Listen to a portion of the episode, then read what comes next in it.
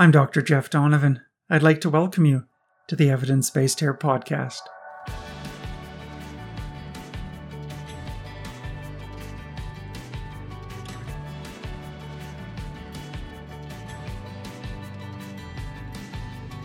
A big welcome to the Evidence-Based Hair Podcast, Season four, Episode number seven. The Evidence-Based Hair Podcast was created for hair loss practitioners. It was created for practitioners around the world who care for people with all different types of hair loss. Each week I'll review a handful of different research studies that are changing how we think about hair loss. I'll introduce them to you, help you make sense of them, and give you my thoughts on how a given study just might change how we diagnose or treat hair loss. These are studies in androgenetic hair loss, alopecia areata, telogen effluvium, tinea capitis, trichotillomania, lichen planopilaris, frontal fibrosing alopecia. These are studies in every type of hair loss that exists. The Evidence-Based Hair Podcast was produced by the Donovan Hair Academy.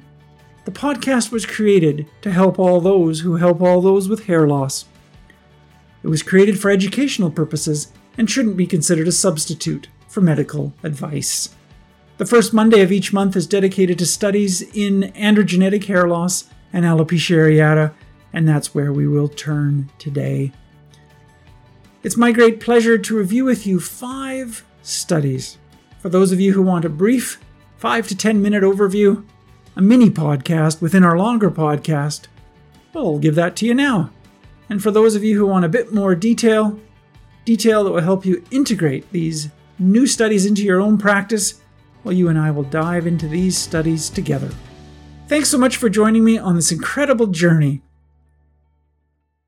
So we'll begin by a study by Rotaru in the Annals of Dermatology and Venereology in the March twenty twenty-three issue.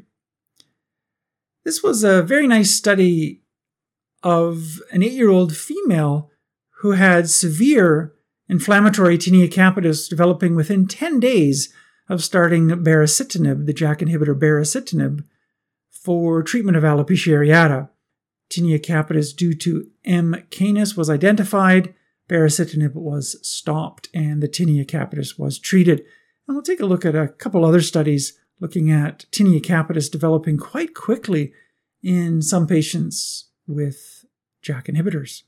Then we'll go on to look at a very nice study looking at the treatment of alopecia areata with another JAK inhibitor, upadacitinib. A study by Flora and colleagues in the Journal of the American Academy of Dermatology from February. These are authors from Australia. A really nice study of twenty-five patients treated with upadacitinib, Rinvoq, for alopecia areata. And what I particularly liked about this study is that there were thirteen patients with severe alopecia areata, SALT score fifty or higher, and one hundred percent of those patients achieved a SALT score of less than twenty. A SALT score of less than twenty is considered a cosmetically acceptable cutoff for a pretty good result. It doesn't mean full growth, but it means a pretty good result. And of thirteen patients in this study with severe alopecia areata, they all achieved a SALT score less than twenty. So pretty nice study. We'll take a look at this together. Really liked this study. Then we'll go on to look at a study looking at the link between alopecia areata and attention deficit hyperactivity disorder, a study by Joshi in Clinical Experimental Dermatology, showing that patients with alopecia areata had about a threefold increased risk of A D H D. We'll take a look at this study, and we'll also look at prior literature, a twenty nineteen study showing that adult patients with A D H D had about an eightfold increased risk of alopecia areata, and a twenty twenty-one study by Ho and colleagues showing that children with A D H D had about a thirty percent increased risk of alopecia areata. So clearly there's a link between A D H D and alopecia areata. And we'll take a look at this nice new study by Joshi. I think this is a fascinating concept. I've been asked this a lot lately, and I don't think I was asked this question all that much in years gone by. But it seems to be a topic of interest in twenty twenty-two and twenty twenty-three, so I was very interested to see this study. There clearly is a link. We don't fully understand why, but we'll dive into this study by Joshi and colleagues together. And then we'll look at a study by Kwan and colleagues, the fifty-two week data on baricitinib for treating alopecia areata. You may be familiar with the twenty twenty-two study by King and colleagues from the New England Journal. We reviewed that study last spring, twenty twenty-two. That was the thirty-six week data for baricitinib, showing that about a third of patients achieved a SALT score of less than twenty. These are patients with severe alopecia areata. Now the authors published the fifty-two week data from the BRAVE A A one and BRAVE A A two trials. This was an extension trial, so there was no placebo group reported in this particular study, but there were four hundred sixty-five patients from the BRAVE A A one who continued baricitinib and three hundred ninety patients from the BRAVE A A two who continued baricitinib. And the proportion of patients achieving a SALT score less than twenty, which was the primary endpoint, increased very slightly.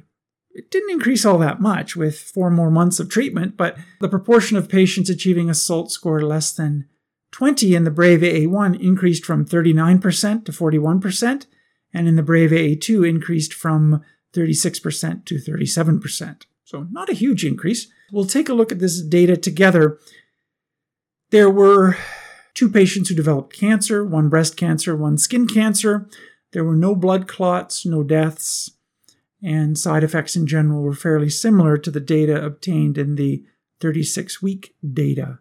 So we'll dive into this together. These studies are really important. We need long-term data for JAK inhibitors in alopecia areata, and here we're at fifty-two weeks. Of course, we need data seven years, ten years, fifteen years, but this is a start. This is a whole new era, and this is really important data, and we'll dive into this together.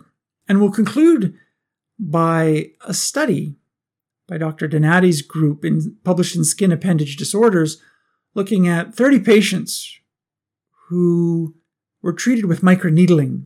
These were male patients with male balding who were divided into two groups, one receiving a microneedling protocol with a one point five millimeter device, and a second group receiving microneedling with a different device, but again with one point five millimeters. There were no benefits of microneedling in this small study. And we'll take a look at this study. We'll talk about other microneedling studies. Microneedling is relatively new and quite popular, of course. Some studies suggest it works. Some studies suggest it doesn't work. I think we need to know both. And I think we need to have a healthy mindset for what constitutes good clinical studies. And we need long-term data. This study by Doctor Donati's group teaches us that maybe some patients get some benefit a week, few weeks after completing treatment, and then some patients lose the benefit. And so just because a patient has a benefit with microneedling at four months or five months, doesn't mean they're going to maintain that benefit at month nine or ten. And so we'll dive into this together. I think this is an important study. The microneedling literature is just as confusing and complicated as the P R P literature, but we need to know it all. We need to know the evidence that guides us in our clinics. Whether confusing or not confusing, whether studies are good or not good, we need to know it. So let's begin. A study by Rotaru and colleagues in the Annals of Dermatology and Venereology, March twenty twenty-three, titled Severe Inflammatory Tinea Capitis in a Child Receiving Baricitinib Therapy for Alopecia Areata. Infections are important to know about in patients on immunosuppressants, and that includes JAK inhibitors. Patients on JAK inhibitors are at increased risk for a number of infections. There's a whole wide array of bacterial, viral, fungal, opportunistic infections that can occur, and that can include an increased risk of tuberculosis. That's why we need T B skin testing before we start.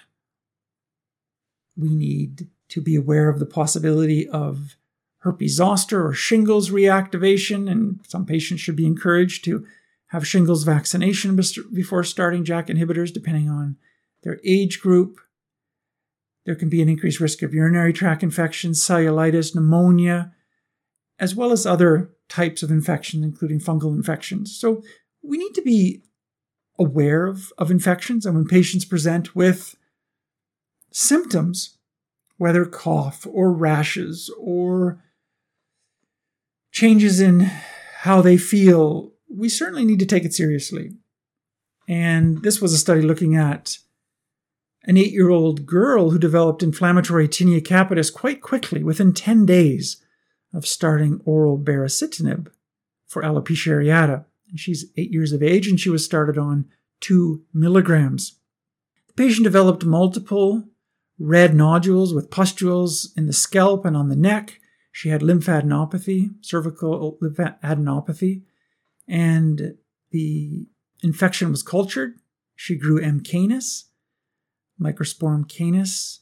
The baricitinib was stopped, and the patient was started on oral terbinafine, as well as topical therapy with ciclopirox cream. And after four weeks of treatment, the tinea capitis cleared. So I really liked this study. It, it was very interesting to note just how quickly the severe inflammatory tinea capitis developed after initiating baricitinib therapy. Another report by Fioku and colleagues in Dermatologic Therapy in twenty twenty-two, titled Disseminated Tinea Corporis Under Baricitinib Therapy for Atopic Dermatitis, described a thirty-six-year-old man who developed tinea corporis within days of starting baricitinib. So another nice reminder that patients can develop tinea capitis within, within days. It can be quite quick. And so if someone starts a JAK inhibitor on Tuesday and phones on Friday or the following Monday and, and says they have a rash, well, certainly you, you think about drug rashes and you think about other things. But wow, tinea capitis is on that list, or tinea corporis, or, or fungal infections are on that list. So can be quite rapid. So the Fioku study was a study in atopic dermatitis, but nevertheless has some important lessons for us.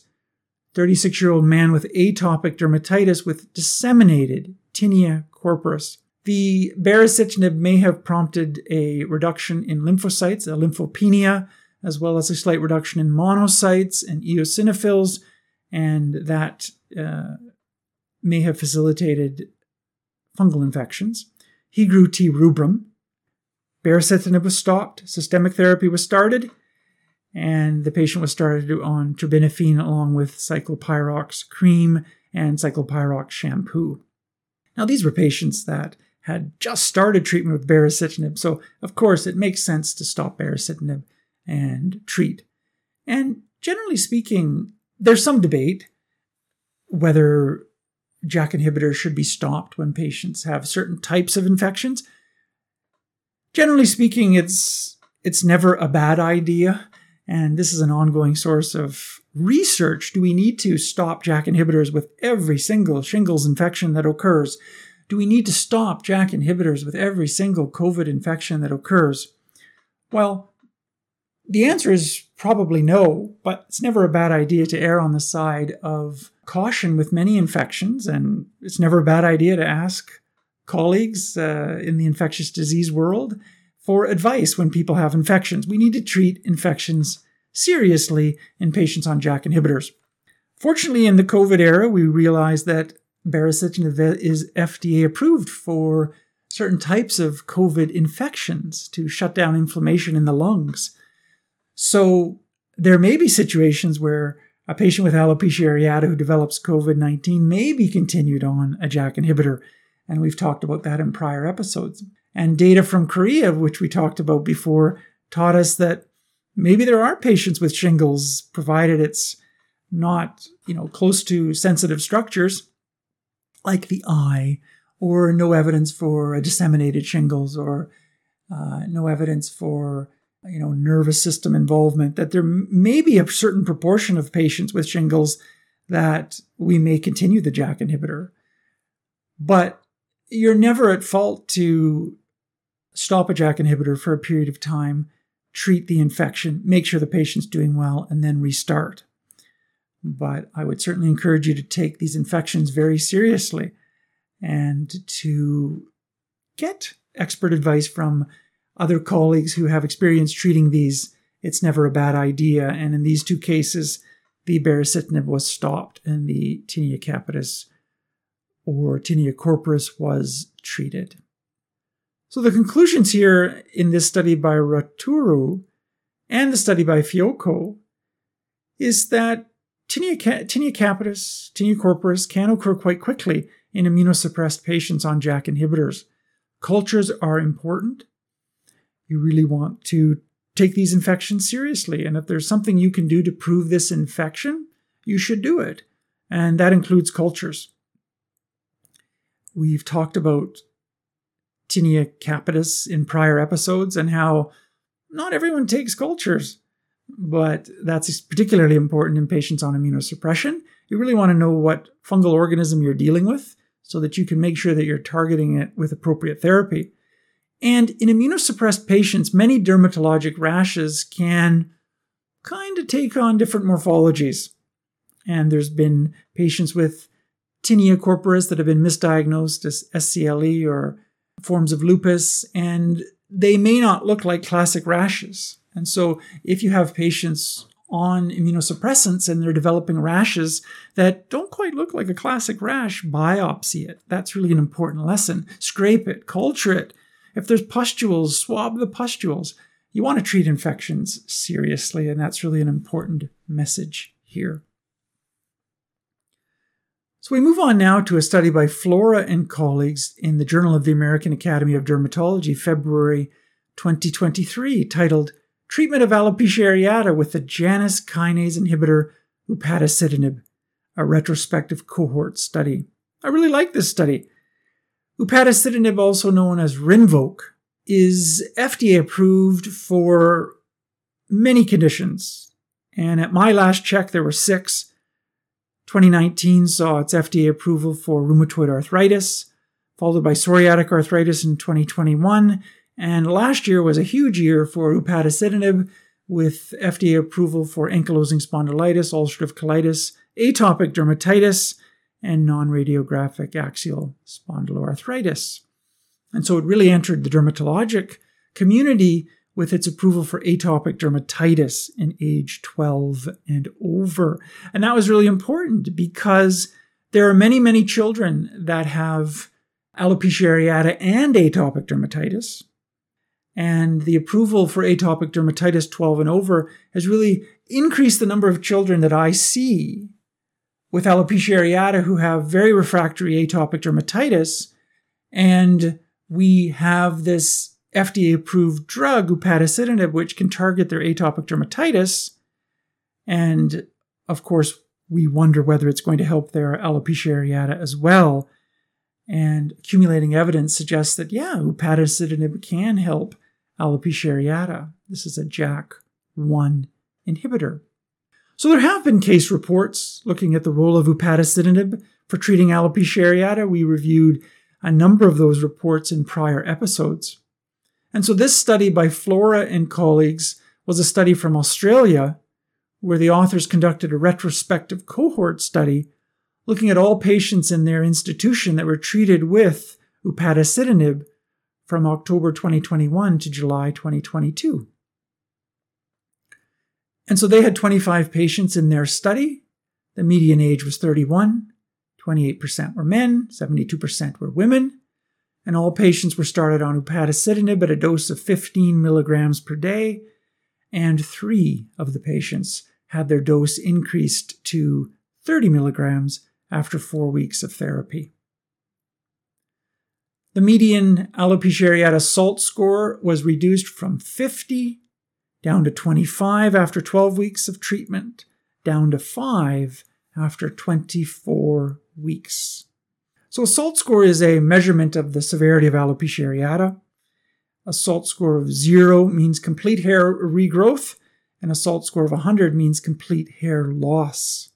And so these patients transitioned from a median SALT score of fifty down to five after twenty-four weeks or six months of treatment.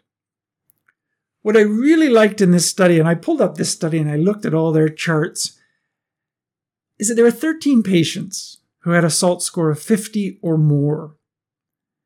And we're particularly interested right now in understanding how these different JAK inhibitors benefit patients with severe alopecia areata. And we define severe alopecia areata as a SALT score of fifty or more. And in this study, there were thirteen patients with a SALT score of fifty or more, and all thirteen patients achieved a SALT score of less than twenty at week twenty-four. And eight of those thirteen patients with an initial SALT score of fifty or more achieved a SALT score of less than ten. And so in the alopecia areata research world, a SALT score of less than twenty is often used as an important cutoff to signify cosmetically significant outcomes. And as we'll talk about in just a minute, when we review the baricitinib data in the BRAVE A A one and BRAVE A A two study, a SALT score of less than twenty is an outcome that researchers and the F D A look at very seriously in terms of understanding the benefits of a drug for patients with severe alopecia areata. And so in this study, one hundred percent of patients on upadacitinib achieved a SALT score of less than twenty, one hundred percent of patients with severe alopecia areata. The Dermatology Quality of Life Index, D L Q I, reduced from a median of fifteen down to eight at week twelve, and finally down to two at week twenty-four. And the upadacitinib was well tolerated. No lab changes, infections, and nobody stopped treatment due to any sort of adverse event. So I really like this study. I thought it's pretty exciting data for upadacitinib. We need these studies. We desperately need studies looking at severe alopecia areata with more than case reports, so that we can really gain an understanding of how well these work in patients with more severe disease. twenty-five patients is a small study. It's not the same number of patients as in the BRAVE A trials, and it wasn't a randomized placebo-controlled trial as well. But one hundred percent of patients with severe alopecia areata achieved a SALT score of less than twenty. That's pretty significant. And so it's not completely fair to compare this small trial by Flora and colleagues to the BRAVE A A trials, but there's a few helpful comparisons that are needed. The mean SALT score at the beginning of the study was sixty-one point five in the Flora study, twenty-five patients. The mean SALT score at the beginning of the BRAVE A A one and A A two trials was around eighty-five. So the BRAVE A A trials started with patients with quite advanced hair loss. The proportion of patients with a SALT score of ninety-five to one hundred, so almost complete hair loss or complete hair loss, was fifty-three percent in the BRAVE A A one and BRAVE A A two trials, and it was zero percent in this study by Flora and colleagues. So nobody had alopecia totalis. But when we look at the proportion of patients achieving a SALT score of twenty or less, we see that it was thirty-six percent in the BRAVE A A trials, and it was one hundred percent in the upadacitinib trial. And the proportion of patients achieving a SALT score less than ten, so really fantastic growth, was sixty-one percent in this study by Flora and twenty-five percent in the BRAVE A A trials. I think this is really important. It just gives some perspective. Certainly the BRAVE A A one and A A two trials started with patients with very severe alopecia areata. It was a different type of a study, but it gives perspective on at least the potential of upadacitinib to be helpful, and gives perspective on the need to continue to study upadacitinib in the treatment of severe alopecia areata. I really like this study. I'm certainly using a lot more upadacitinib and using a lot more upadacitinib in younger patients. And I really like this study because it gives some good credibility to, you know, using this drug not only in patients with atopic dermatitis, but patients with alopecia areata as well, regardless of whether they have atopic dermatitis. We move on now to a study by Joshi and colleagues looking at the relationship between alopecia areata and, a- and attention deficit hyperactivity disorder, a study published in Clinical and Experimental Dermatology, March twenty twenty-three, and the article was titled "Association of Alopecia Areata with alcohol use disorder, attention deficit hyperactivity disorder, and insomnia, a case control analysis using the All of Us research program. We're going to focus here on the relationship between alopecia areata and A D H D, but this study also showed a link between alopecia areata and alcohol use disorder and an increased risk of insomnia. But let's focus on A D H D. Research in the last four years have, has highlighted an interesting association between attention deficit hyperactivity disorder and alopecia areata. We don't know all the details yet. All those mechanisms and links really haven't been fully worked out, but it's clear there's some kind of a link. Singham published a study in the Journal of the American Academy of Dermatology in twenty nineteen titled Association of Alopecia Areata with Hospitalization from Mental Health Disorders in U S Adults. And the authors of that study sought to determine whether alopecia areata is associated with any mental health disorders, and they showed that indeed it was, and in particular, they found a link between A D H D and an eightfold increased risk of alopecia areata. Ho and colleagues published a study in twenty twenty-one titled Increased Alopecia Areata Risk in Children with Attention Deficit Hyperactivity Disorder and the Impact of Methylphenidate Use, a nationwide population-based cohort study. This study by Ho and colleagues set out to determine whether the risk of alopecia areata is higher in children with A D H D than those without A D H D. And what the authors found is that the risk of alopecia areata was about thirty percent higher in children with A D H D than those without. And so Joshi and colleagues now set out to further the understanding of this link between A D H D and alopecia areata. They used this All of Us database, which they've used for several studies, to search cases of alopecia areata and to compare cases in a one-to-four manner with age, sex, and race-matched controls. And so the authors here found a threefold increased risk of A D H D in patients with alopecia areata. And so these studies are important. They highlight this association between A D H D and alopecia areata. There seems to be a true link. The, the exact details aren't clear, but it seems that patients with A D H D have about a threefold increased risk of alopecia areata. And patients with alopecia areata have an increased risk of A D H D. And so I think this is important. This data is still not encli- entirely clear how we should screen. Should we be screening children with alopecia areata for A D H D? Well, some authors would suggest yes.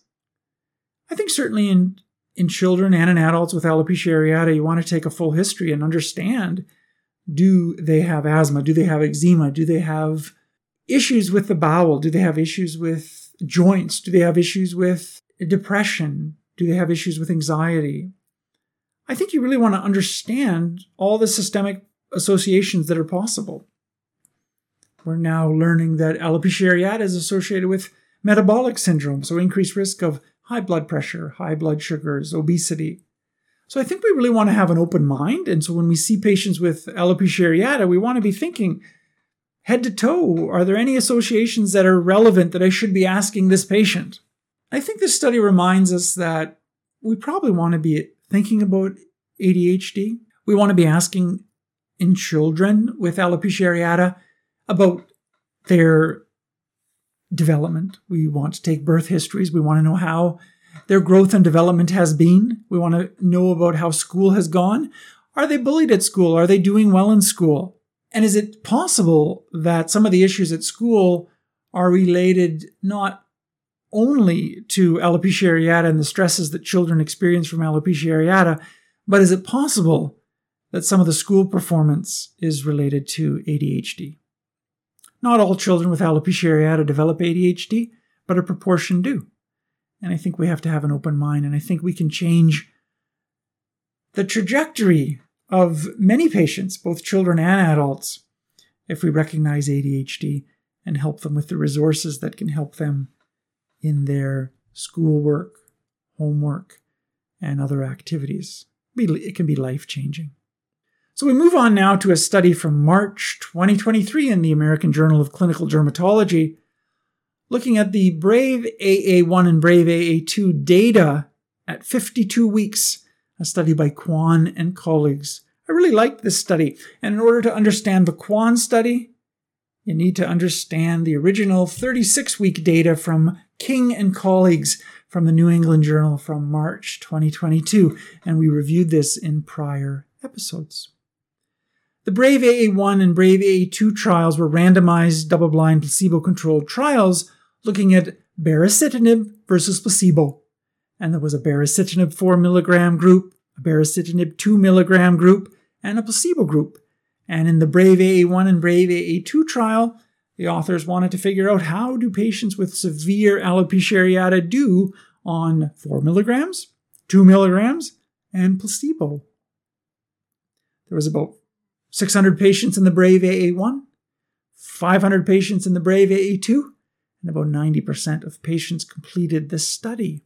And in that BRAVE A A one, BRAVE A A two New England Journal paper, the authors showed that about forty percent of patients in the BRAVE A A one achieved a SALT score of less than twenty at week thirty-six, and uh, thirty-six percent achieved a SALT score of less than twenty in the BRAVE A A two trial.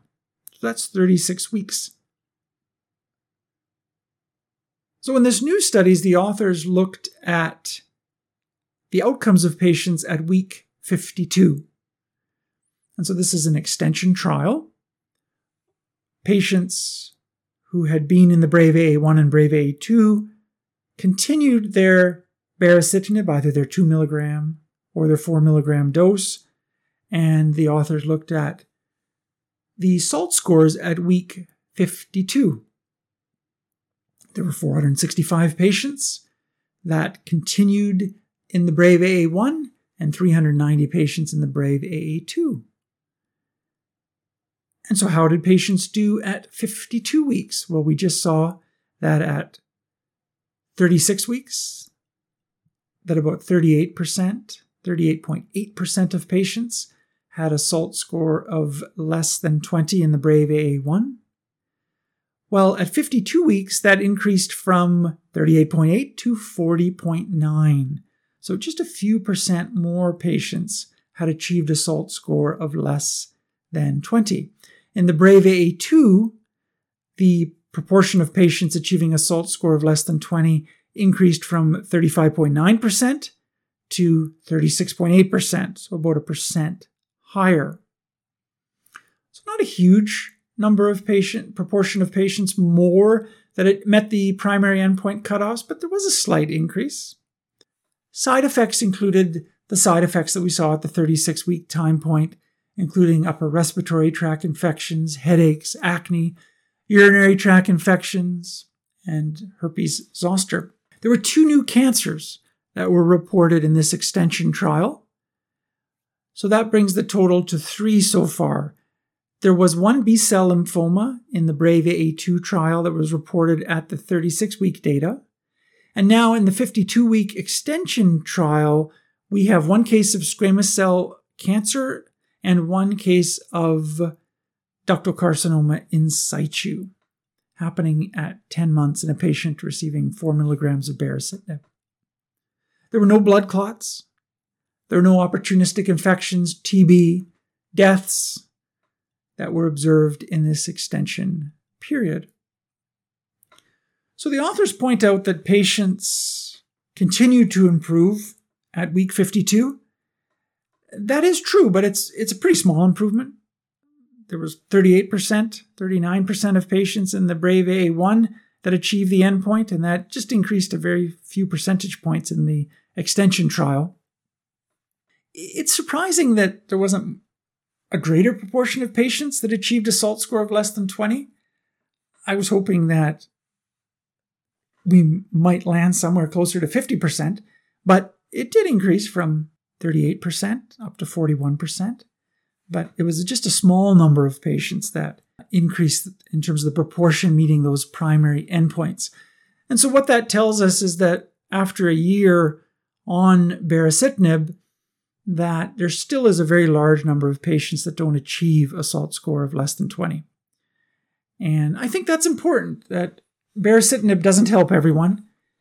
In fact, there's a very large proportion of patients that it, it really doesn't help completely. And I think we tend to forget that. One argument is that we can combine it with other treatments. We can use baricitinib with oral minoxidil. We can use baricitinib with steroid injections. We can use baricitinib with other treatments.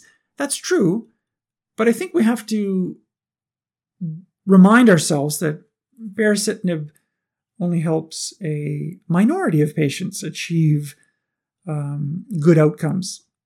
And about twenty-five percent of patients achieve a SALT score of less than ten. And if you look at the proportion of patients with alopecia totalis and universalis that it helps, it's, you know, thirteen, fifteen percent or so. So I think it's important that we remain open and honest with patients. I see a lot of patients with alopecia totalis and universalis coming in with the expectation that this will regrow their hair. It may. There's certainly incredible outcomes we see nowadays with JAK inhibitors. But I think we have to be aware that if someone has alopecia universalis for seven years and comes in to see you, there's a pretty good chance they'll get some benefit. But there's fifteen percent chance, ten percent chance, thirteen percent chance that they'll achieve complete regrowth. And so I think we have to be aware of that, that these drugs do not help everyone. And we we need to be aware of that when we counsel patients so that we can give them accurate information and that we can have realistic expectations. These are incredible drugs. They're changing the field of alopecia areata, but they don't help everyone. Safety data is pretty good at week fifty-two. No blood clots. I think that's really encouraging. There's concerns with JAK inhibitors based on the F D A's black box warning about blood clots, cancer, cardiovascular disease, death, infections. So we need to counsel patients about this and watch for it.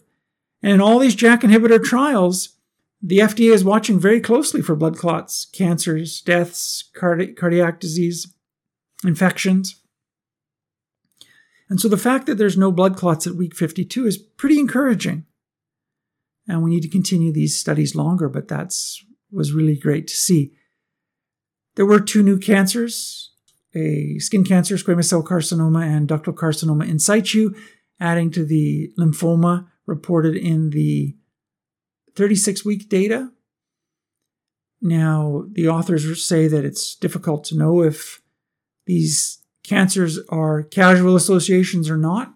People develop cancers in the real world, and so patients are going to develop cancer in trials.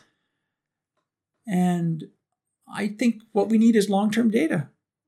And it may be that there is data out there suggesting that in other types of disease models, that baricitinib doesn't seem to have a great risk for cancer. But I think we need the data. And we need long-term data. And so um, this needs to continue to be followed. So we move now from alopecia areata to studies of androgenetic hair loss, a study by Kakizaki and colleagues in Skin Appendage Disorders, the January twenty twenty-three issue, titled Efficacy and Safety of Scalp Microneedling in Male Pattern Hair Loss. I really like this study, a study which showed that in this study, microneedling didn't seem to help. So the mechanism by which microneedling may help hair growth is not entirely clear. But studies in animal models have suggested that microneedling may promote Wnt beta-catenin signaling, may stimulate dermal papilla stem cell proliferation, may help angiogenesis, may help drugs to penetrate into the skin more efficiently, like minoxidil.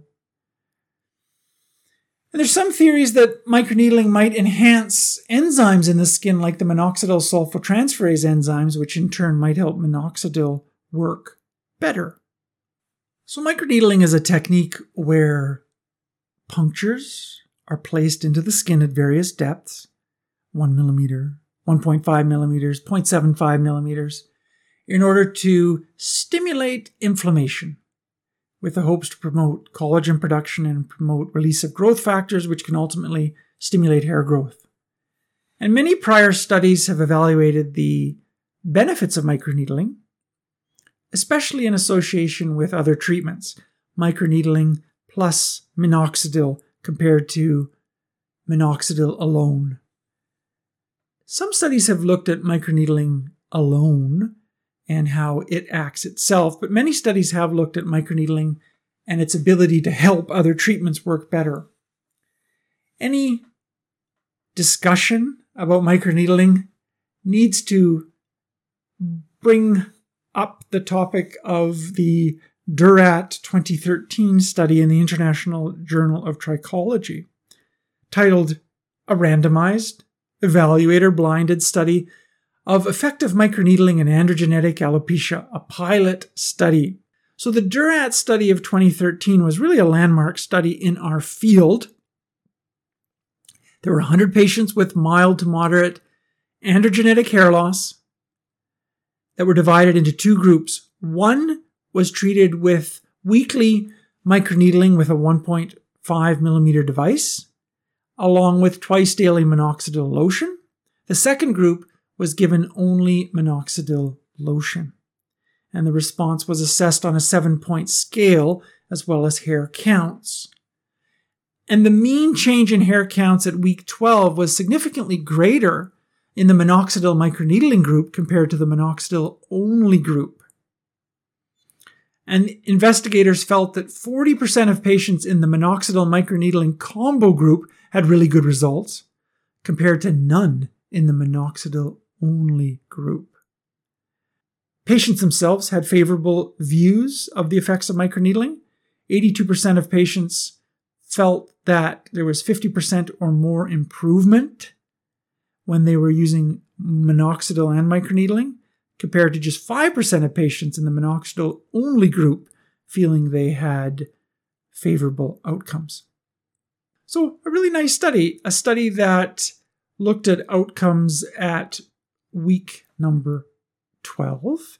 And as we'll see in a minute, long-term studies of microneedling may be really important because it may be possible that patients can have some benefits of microneedling early on and then lose those benefits over time. And so just because someone comes into clinic with nice results at three months or four months, doesn't mean they're going to have nice results at six months, nine months, twenty-seven years. And I think we tend to forget that. And most of our studies don't go very long in the microneedling world. And this study we'll review now teaches us that, okay, maybe just maybe we we should be excited at data at week sixteen, eighteen, twenty-four, but maybe we should really want to see data at week thirty-six, fifty-two, ninety-two, nine thousand two. So this is a study, Kakizaki, January twenty twenty-three, of Skin Appendage Disorders. This study looked to evaluate the benefits as well as the risks of microneedling in males with male pattern hair loss. There were thirty male patients enrolled in this study, and they were randomized to two groups, microneedling with a roller, fifteen patients, and microneedling with a tattoo cartridge, fifteen patients.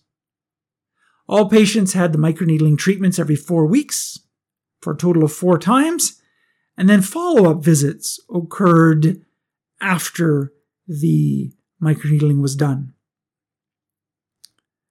The authors studied two microneedling devices, and both were set to a depth of one point five millimeters.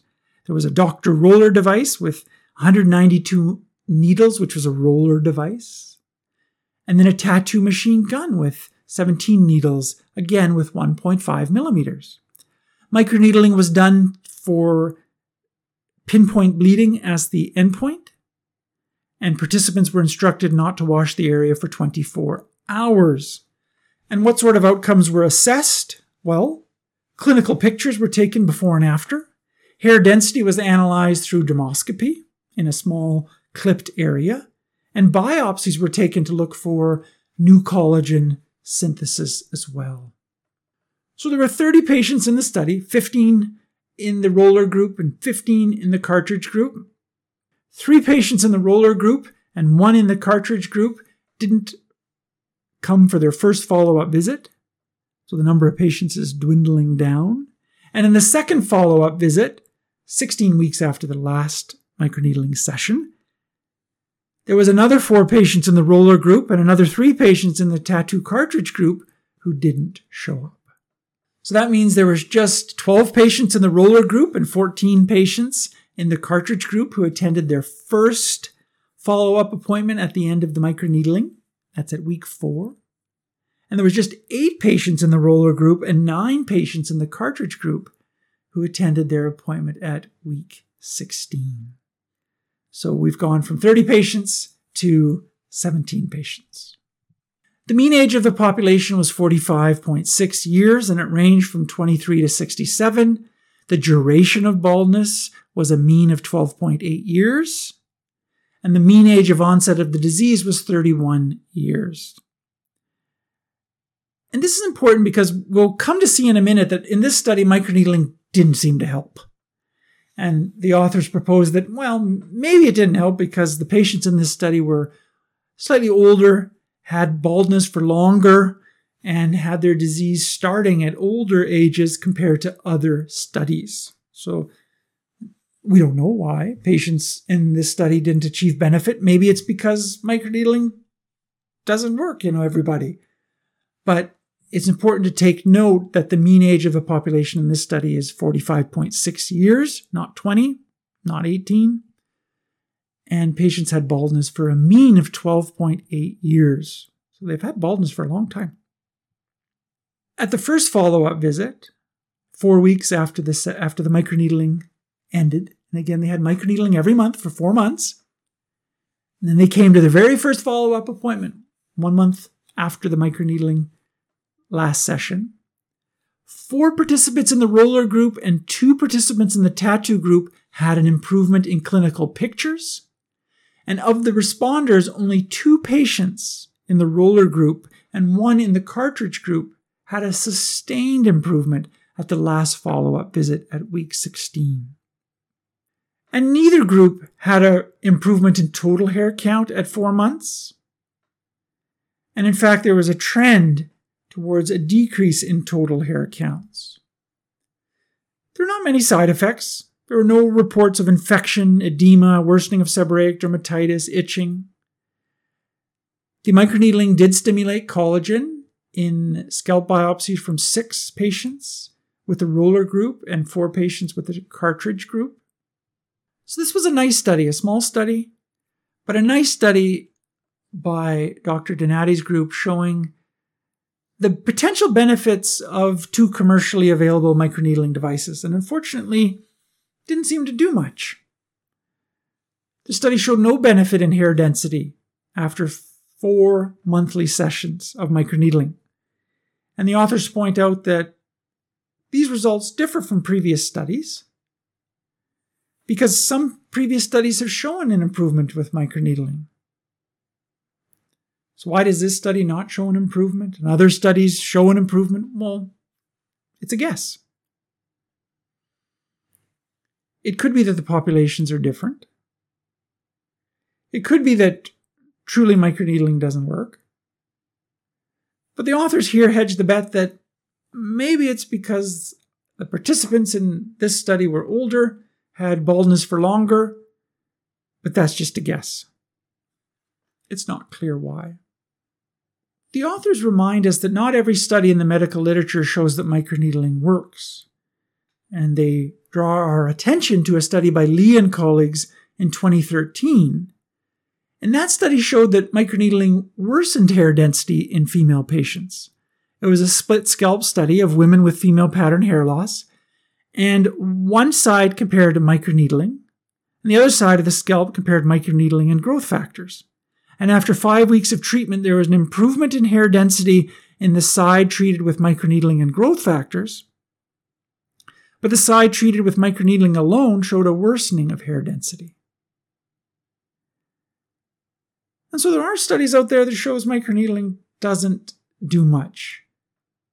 But there's a lot of studies out there that show that microneedling indeed helps. And this study by Bao and colleagues from twenty twenty, titled Randomized Trial of Electrodynamic Microneedle Combined with five percent Minoxidil Topical Solution for the Treatment of Chinese Male Androgenetic Hair Loss, showed that microneedling alone was similar, if not better, than topical minoxidil. And when you combine microneedling with minoxidil, you get, you get even better results. So we're still in the early days of understanding scalp microneedling. We can't really agree on protocols. What depth of needle do you use? Do you use a roller, a stamp, a pen? How often do you do it? How exactly should you do it? But the study by Kakizaki that I just reviewed are really important because it reminds us that not all studies show a benefit. And it shows us that some patients get worse. And so I think this is important. There are patients who get worse with microneedling. I see them every day. There are patients that get worse with P R P. I see them every day. You really don't see any data in the literature that suggests that P R P causes worsening of hair loss. You don't see any studies in the literature that suggest that P R P causes hair shedding. But basically not a day goes by that someone doesn't call us or email us expressing concerns about ongoing shedding after P R P. Where, where is that data? I don't know. I don't know where that data is. But this study, and the study by Lee, reminds us that some patients get worse. So we need to be aware of that. So when a patient has microneedling and comes in with worse density, maybe you don't need to go always looking for a telogen effluvium, an alopecia areata. Why are you worse?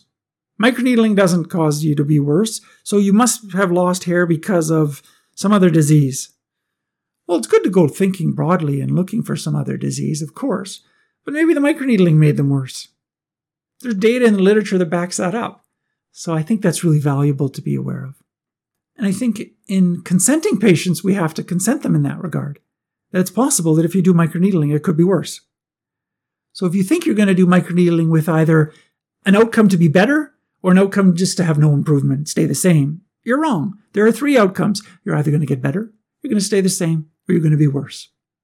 And if that sounds scary, then you need to figure out if it's too scary. And if it's too scary, microneedling's not for you. But there are patients who are worse with microneedling. The study by Kakizaki is also important because it reminds us we need to study the long-term benefits. There were patients at their first follow-up visit that had improvements. And they lost that improvement at the next follow-up visit at week sixteen. So if patients email and say, hey, I'm doing microneedling, doc, and I'm four months into it, six months into it, getting better. Great. I'll see you at month twelve. Of course, I hope you do better. I hope you continue these great results. But I'm not going to turn my back on the patient and say, okay, great, got a great treatment plan. Growing hair really nicely, uh, microneedling's working. You've got your plan. Go forth. Grow hair. No, we need to follow that patient. Some of those patients are going to lose their results. And some of those patients are going to come in at month nine, twelve and say, hey, doc, I thought, I thought microneedling was working. Now it's not working. I'm not getting the benefits that I thought I was getting. What's with this? So I think those long-term data is really, really important. We need long-term data in microneedling. We need long-term data in P R P. We need long-term data in all of the treatments. But it seems clear that microneedling, combined with various drugs like microneedling and minoxidil, helps the minoxidil get into the skin better. And so that is a different question than evaluating the isolated benefits of microneedling. Does microneedling alone help? Seems to, but we need really good long-term studies. So that's it for this week. I want to thank you so much for joining me. This was season four, episode number seven. We talked about a study looking at the rapid development of tinea capitis in a patient using baricitinib. This was an eight-year-old girl who developed severe inflammatory tinea capitis in just ten days of starting baricitinib.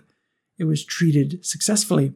And we talked about a nice study of twenty-five patients treated with upadacitinib for alopecia areata. And what I was so excited about was thirteen of those twenty-five patients had severe alopecia areata, SALT score of fifty or more, and all thirteen of those patients achieved a SALT score of less than twenty. sixty-one percent of them achieved a SALT score of less than ten. So pretty good outcomes. I think this data is fantastic. I think it really leads us to believe that as we create our pool of JAK inhibitors, which we will be doing in the years ahead, clearly we want to keep baricitinib on the list. It's F D A approved. But we want to eventually think carefully about all these JAK inhibitors. Are they truly the same? That'll be the next key question over the next ten years, five years. Are they all the same? We tend to think, yes, they're probably all the same. Maybe, just maybe, some of the JAK inhibitors on the way could be slightly better. But we don't know. So we need comparative data. But I think this is really important data for upadacitinib telling us that, yeah, it's probably on the list as a JAK inhibitor to consider in the treatment of alopecia areata. And I really like this study. Then we looked at a nice study linking alopecia areata and A D H D. Patients with alopecia areata had a threefold increased risk of A D H D. And we talked about prior studies in the literature which have drawn attention to this important link. And I reviewed with you why this is important. That when you're sitting there with the seven-year-old, twelve-year-old, fifteen-year-old, thirty-two-year-old, eighty-four-year-old, you want to be thinking head to toe of systemic associations that are relevant. You can't ask every single question, but you can ask questions that are relevant. You want to be thinking about thyroid disease. You want to be thinking about depression and anxiety. You want to be thinking about rheumatoid arthritis. You want to be thinking about inflammatory bowel disease. Those risks are low, but you want to be thinking about what, what diseases can sometimes occur in a patient with alopecia areata. And I'm going to ask questions to see if there's any remote possibility that that exists in the patient in front of me. So in a seven-year-old, how is your schoolwork going? Does the child want to go to school? Does the child express concerns about being bullied? Is there increased anxiety? Are there emotional issues? How is the schoolwork? I think that's so important as you go about thinking about mental health issues in patients with alopecia areata. I think those types of questions don't take a long time, but they can give you clues. And if there are things that come up suggesting, you know, I'm not really an expert in diagnosing depression in a seven-year-old, but I'm concerned about some information that mom or dad has shared, and I'd like to have a phone call with the pediatrician. I am not an expert in diagnosing attention deficit hyperactivity disorder, but there are some issues that has been addressed in this child's schoolwork or other activities that makes me concerned that maybe this is an issue, and I'm going to speak to the pediatrician about it. So you may not make the diagnosis of these issues, but you certainly can be an, a practitioner that draws attention to the possibility of it. And unless it's in your mind, you will not recognize it. We talked about the nice fifty-two-week data for baricitinib, a study teaching us that the proportion of patients achieving a SALT score of less than twenty increased just a little bit at week fifty-two. It went up from about thirty-nine percent in the BRAVE A A one to forty-one percent in the BRAVE A A two in the uh, fifty-two-week data. So it wasn't a huge increase. It's not that the proportion of patients achieving the primary endpoint went from thirty-nine percent to fifty percent or thirty-nine percent to eighty-two percent. No, it increased slightly. So there's a, a large proportion of patients that are not achieving the primary endpoint, and there's a large proportion of patients that don't get full regrowth. So I think we have to remember that.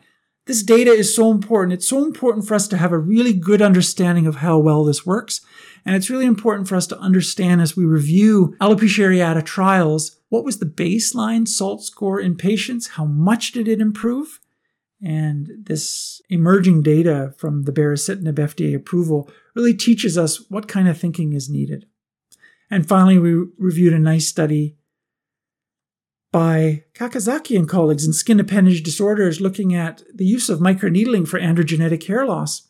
A small study, but nevertheless a study teaching us in these male patients with long-standing male balding, slightly older patients, that one point five millimeter microneedling devices didn't seem to do much. And so it adds to the pool of microneedling literature out there. And it's a body of literature which has both positive and negative data. And I think that's so important. We need all those studies to have a healthy understanding of microneedling. But what I liked about this study is it taught us that some patients have benefit at month four, five, and then they lose the benefit. And some patients have worsening. And so not everyone has great outcomes with microneedling. We reviewed how important that concept is with all of medicine. Not everyone has great outcomes with P R P. Some people do worse. Not everyone grows hair with minoxidil. Some people don't have any response. And some people shed and shed and shed and advance their androgenetic hair loss and never catch up and are worse than before they had started it at all. Of course, that's not a common phenomenon, but we need to keep an open mind that there are many possible outcomes when you treat a patient. It can be that they have good growth. It can be that they have really good growth. It can be that they have no change. And it can be that they have slight worsening. And it can be that they have dramatic worsening. Fortunately, dramatic worsening is not common in our therapies, but we need to have an open mind that some therapies do worsen the baseline hair density. So that's it for this week. Thank you so much. Join me next week. It'll be season four, episode eight, the last episode of season number four. We'll be talking about a potpourri of studies, including studies in telogen effluvium, traction alopecia, trichotillomania, tinea capitis, and I look forward to speaking with you again about some new fascinating research published in the last few months that guides us in how we think about hair loss. Thanks again.